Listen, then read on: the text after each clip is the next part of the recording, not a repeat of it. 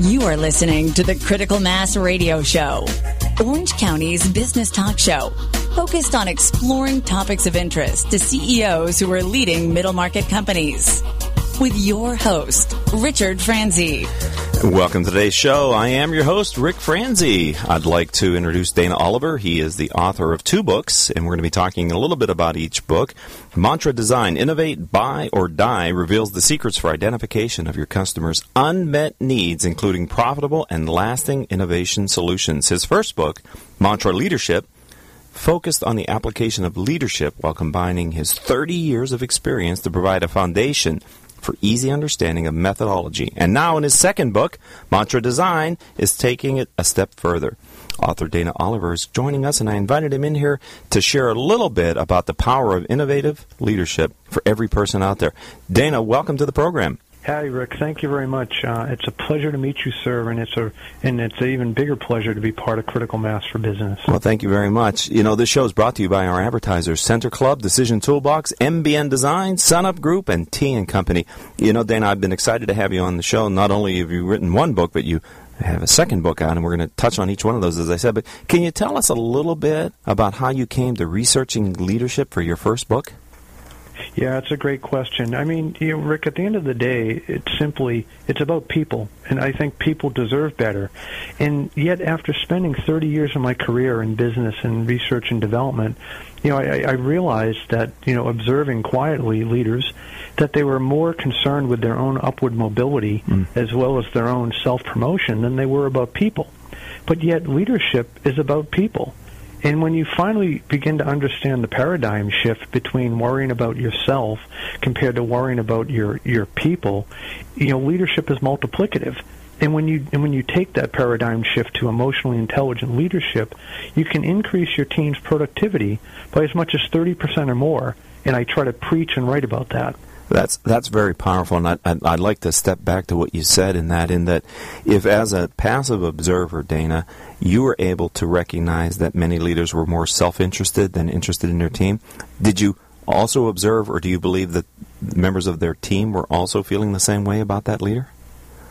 Well, there's no doubt about it. That's true. The problem is that when you're a leader, you, you, you're not perfect, and you have to begin to recognize your blind spots. And and that's one of the first things if you really want to be really good at what you do is you want to identify what you know uh, example. If you have a if you have a hot temper you have to identify you have that temper and you have to be able to take a breath. You need to hear when people bring bad news to you. The response needs to be thankful. You know thank you for that. Wow. i appreciate the honesty. Because if you're not you'll never get bad news again. And it's a mantra that i write about which is you know, culture is a byproduct of leadership. Exactly. You get exactly what you want, whether you realize it or not.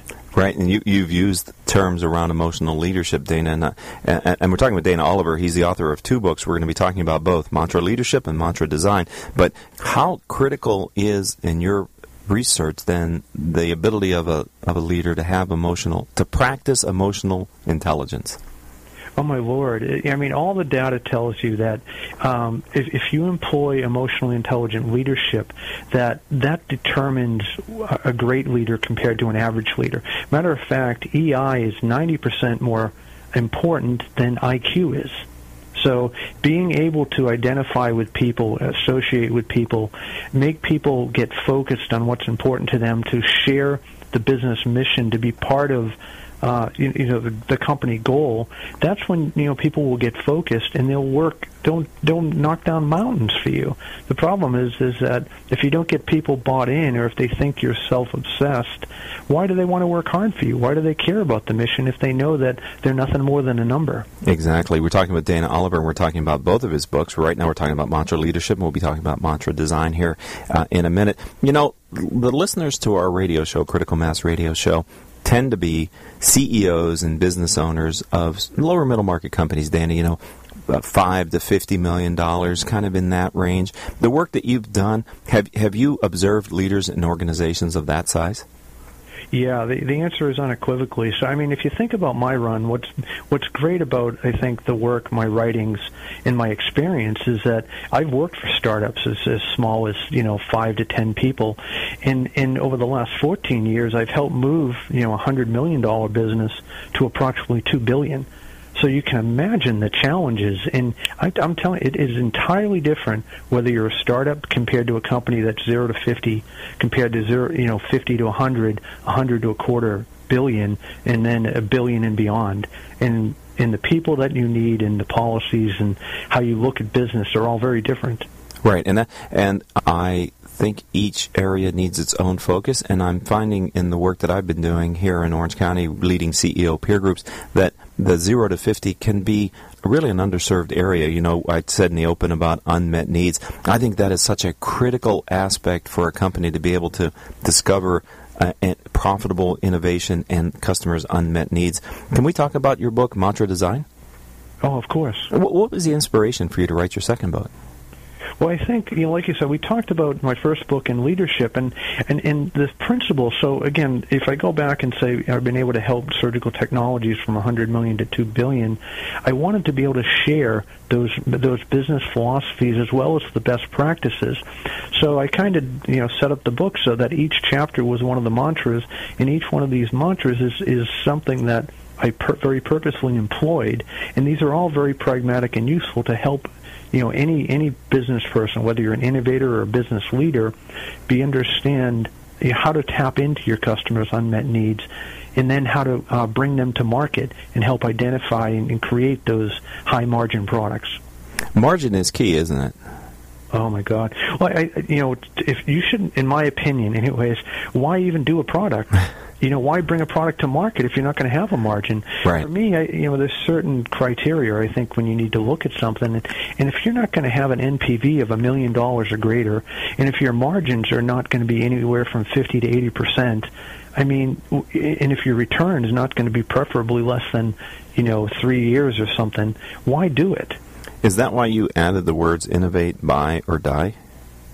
Well, it, you know, I added that very purposely because I, I, when you look at businesses today, the you know if you're a growth business, I I can tell you and I can promise you that you're investing heavily in organic innovation.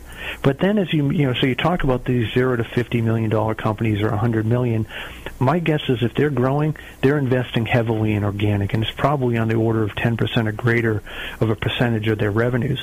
But yet when you become more of a behemoth, you begin to worry less about growth and more about uh, being a value company. So you're going to deliver your your uh, your your shareholders less than 10%. And a lot of those companies are more obsessed with acquisitions mm. because they're more concerned with, hey, I can see the money, I can put this into a P&L and I can see a favorable return on that, and it, and it looks good. But the reality is, boy, if you want to control your destiny, if you want to grow, you need to invest in organic. Right, and have both of those uh, uh, as options for your future growth. We're talking with Dana Oliver. He is the author of two books, and we've been talking about both of those books here on Critical Mass Radio Show. We're going to take our first commercial break for this segment. Uh, Dana, when we come back, I'd like to ask you to talk about how a firm can introduce premium priced, patent protected, market leading products after reading your books. So, can we talk about that? Absolutely, sir. You don't want to go anywhere then, ladies and gentlemen. We are going to be right back with Dana Oliver after these words from our sponsors. Richard Franzi is the author of two popular business books for CEOs.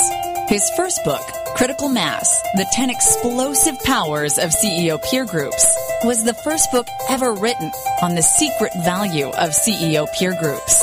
His second book, now with newly updated information, is Critical Mass The Power of CEO Guiding Principles. Richard's books contain powerful information to help CEOs running middle market companies gain valuable insight to improve their decision making skills. Richard's books are available as paperbacks or Kindle versions from Amazon.com. To find them, type Richard Franzi in the search box. Hey, did you know that over 73% of consumer packaged goods and retail products fail miserably within their first year? Why? Because they find themselves in the pit of unawareness. You don't want to go there. Call me and I'll make sure that your packaging gets noticed. You know how I know? Because I'm the founder and creative director of MBN Design. We're one of Orange County's most established and trusted design firms. With over 20 years of experience, I can ensure that your brand will always stay new. Ask me how our packaging sold millions in months or see for yourself other success stories on our website at www.mbndesign.com. We're MBN because we're making brands new. Call 714-458-8701 and talk to me, Hector Garcia. That's my cell, 714-458-8701. I'll be waiting for your call. Many of our loyal listeners know that I have been a member of Center Club in Costa Mesa for six years now. With their professionally renovated meeting rooms, common areas, it's a delight to hold customer meetings there that I do, my monthly CEO peer groups, my annual executive conference. I find the club to be both professional and personal at the same time. If you're looking for a place where you can meet some of Orange County's most successful and vibrant business leaders, then joining the Center Club may be the right idea. If you have an upcoming event, maybe a wedding or a birthday or some place, some event you want to have at a very nice, memorable location, visit center-club.com. Welcome back to this edition of Critical Mass Radio Show. I am your host, Rick Franzi. Dana Oliver is our guest for this segment. And all of our shows can be heard anytime on iTunes, Stitcher.com, Spreaker.com, several hundred former guest websites whose CEOs have appeared on our show. You know, since we started in 2009, our show has reached over 170,000 listeners with our podcast. Simply type Critical Mass Radio Show in your podcasting software to find our weekly shows. Dana, before the break, I said I was going to ask you to talk about how a firm can introduce premium priced, patent protected, market share leading products effectively after reading your book. Can you share just a little bit of insight in that area? Yeah, great question, Rick, and thank you for that. I mean, at the end of the day, it begins and ends with your customers. And, and if you want to, you know, offer the things that you've just talked about, I have a mantra which is innovation begins with the eye, not not the letter I, but the eyeball.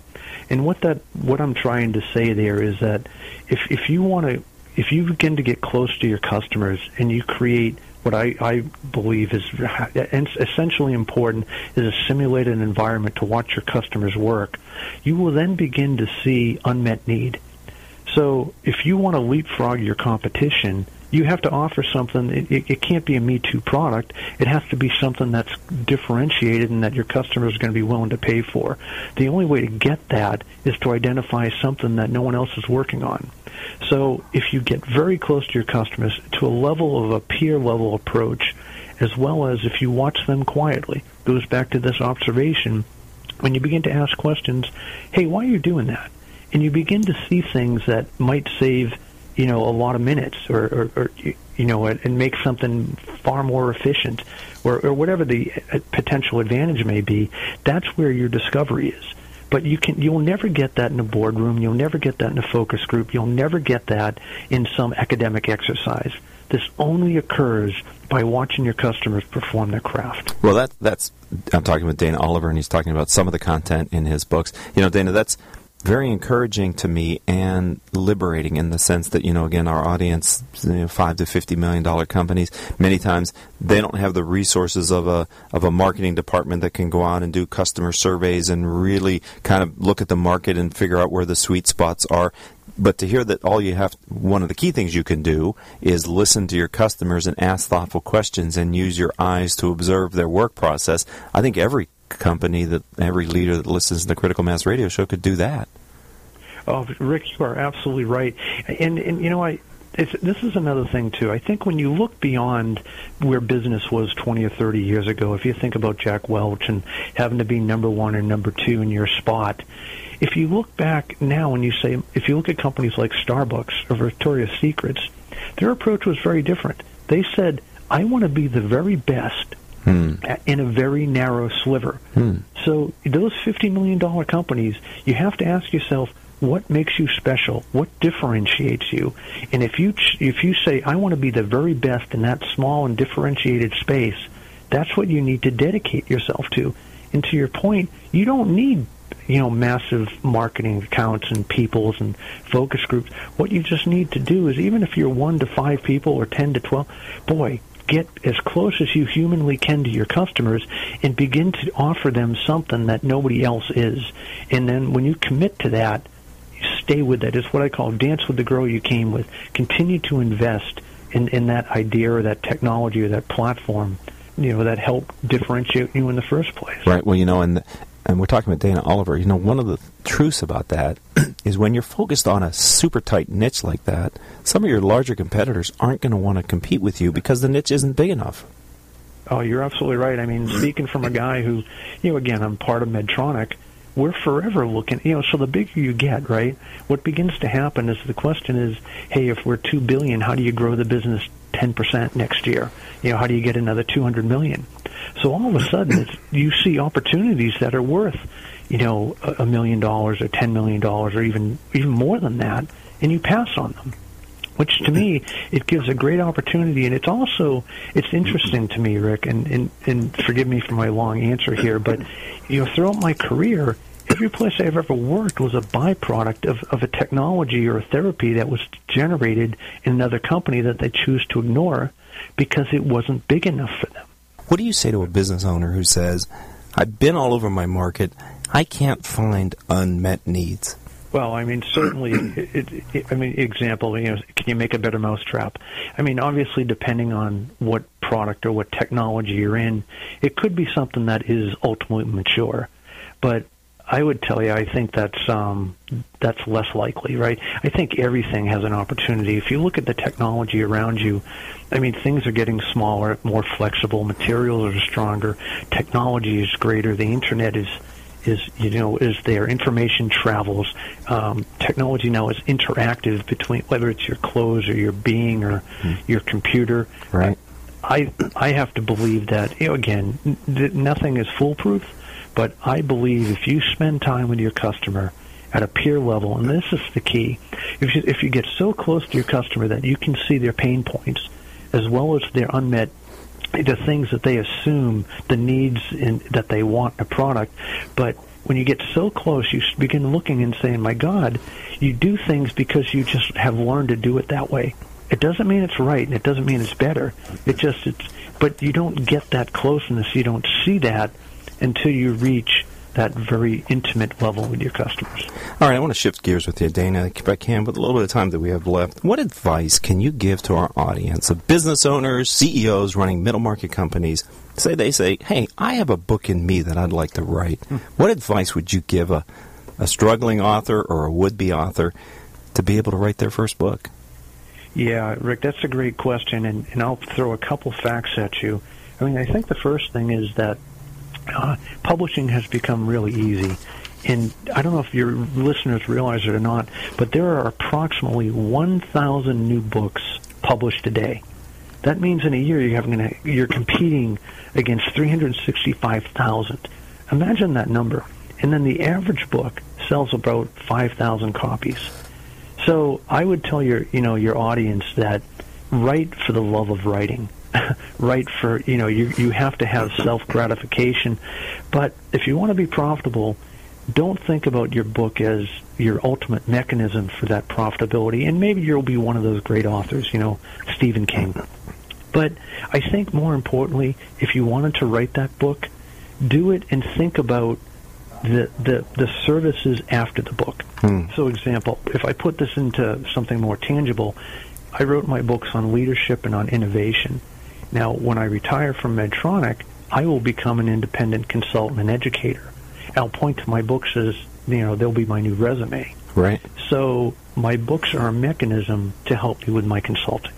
So, so what did you learn about design as you were researching and writing mantra design?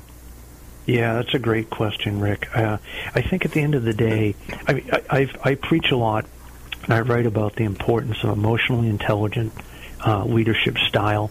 And I think to me, it's that same thing. It's employing emotionally intelligent innovation. So the diff- what makes a average innovation company from a great innovation company is innovation leadership. It's that person. It's their philosophies. It's uh, it's their enthusiasm. It's their principles and their beliefs and their back practices and all those. I mean, it's that. It's what I call the innovation leader in a business is that person that, brings the magical pixie dust. And even though I've been doing innovation and I, you know, I have over 20 patents and I've helped grow many businesses, that, you know, that pixie dust, that innovation, that innovation leader is the difference maker. Do you think in larger organizations, a middle level manager who demonstrates these kind of qualities can put themselves on a fast track to senior executive management? Well, I, I would tell you, I mean, uh, what typically makes most leaders great from average ones is they can identify talent. Okay. so if you have someone in your organization that's really good, boy, you're gonna you're gonna pick up on them very quickly. But that's the key, right? The key is do you want to be one of those leaders that thinks they're the smartest person in the room, or do you want to be one of those leaders that identifies talent, helps them share you you share the vision with them, you empower them to go out and do and make even more and better than what you've done. And when you do that, you, that's what I mean about untapping emotional intelligence. If you know if your people are doing better and making you look good, well, you're the recipient of all that great work on their behalf we're sort of coming full circle here then. We're sort of back talking about the emotionally intelligent leader, aren't we? Well, and, and again, that's why my two books are so tied. Everything I talk about, whether it's, uh, you know, whether it's pure leadership or pure innovation, emotional intelligence is key to the two of them. I, obviously, there's principles and practices, and that's what I try to write about in both the books, and, and I use many mantras and, and examples of that. But yeah, they're they're inevitably tied at the hip. So, somebody would like to buy your books. Imagine that. Hopefully, after this interview, people will say, hey, you know, these books have value and I think I want to buy them. How do they find them, Dana? Thank you for that, Rick. Uh, certainly, the best place to go is my webpage, uh, www.mantraleadership. That's spelled M A N T-R-A leadership.com. And, and I think to that point, I give people, you know, they can get a free preview as well as I have hyperlinks out to, you know, things like Amazon, Barnes and Noble. And I have previous interviews and magazines that I've done that people can preview. So if they like what I'm hearing tonight, they can certainly go see more. You have a third book? Are you working on a third book, John? You Dana. know, boy, I, I, I have a great idea. I have many great ideas for another book. Yeah? Right now I'm focused, frankly, on like I said, I mentioned earlier about uh, going independent. So I'm working a lot on uh, materials for that. And will it be in the same mantra series? Is this a series now? The two books, do they are they start of a series for you? That's what I was thinking, and that's why I tried to, you know, keep that keep right. that mantra in the name title. And why mantra? Well, you know what? In in all my practices, I use mantras. I mean, and so funny enough, when you look at the books, each chapter is based on a mantra that I've popularized, and I use them because it, it for leadership. Part of leadership is about being consistent, being concise, and, and, and maintaining alignment with simplicity with your team. Hmm. So mantras offer that to me. I don't have to explain complex theories, but you know, after I might work with them once or twice, I can then just reference the mantra, and that's how I work with my teams. Dana, I want to thank you so much for writing these two books, sharing just a little bit about the content in each book, being a friend of the Critical Mass radio show, and I really want to officially welcome you to the Critical Mass community.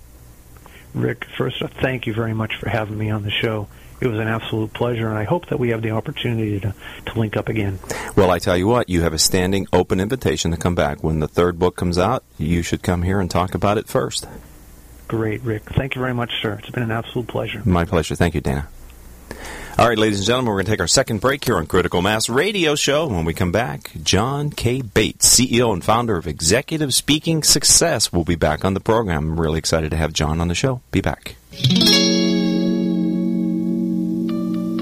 If you are an Orange County business executive, this message is for you. Do you ever feel isolated with no place to turn for advice or feedback? Who holds you accountable to your commitments in your company? Where do you find the right resources to help you and your company grow? If you have these questions, then Critical Mass for Business might be the answer for you.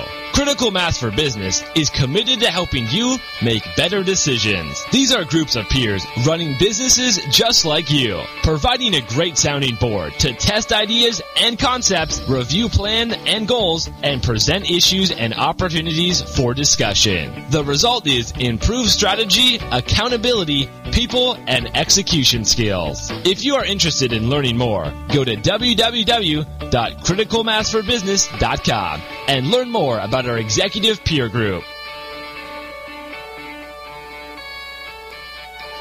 Successfully navigating the changing world of public relations and digital marketing requires an experienced, tenacious, yet gracious team.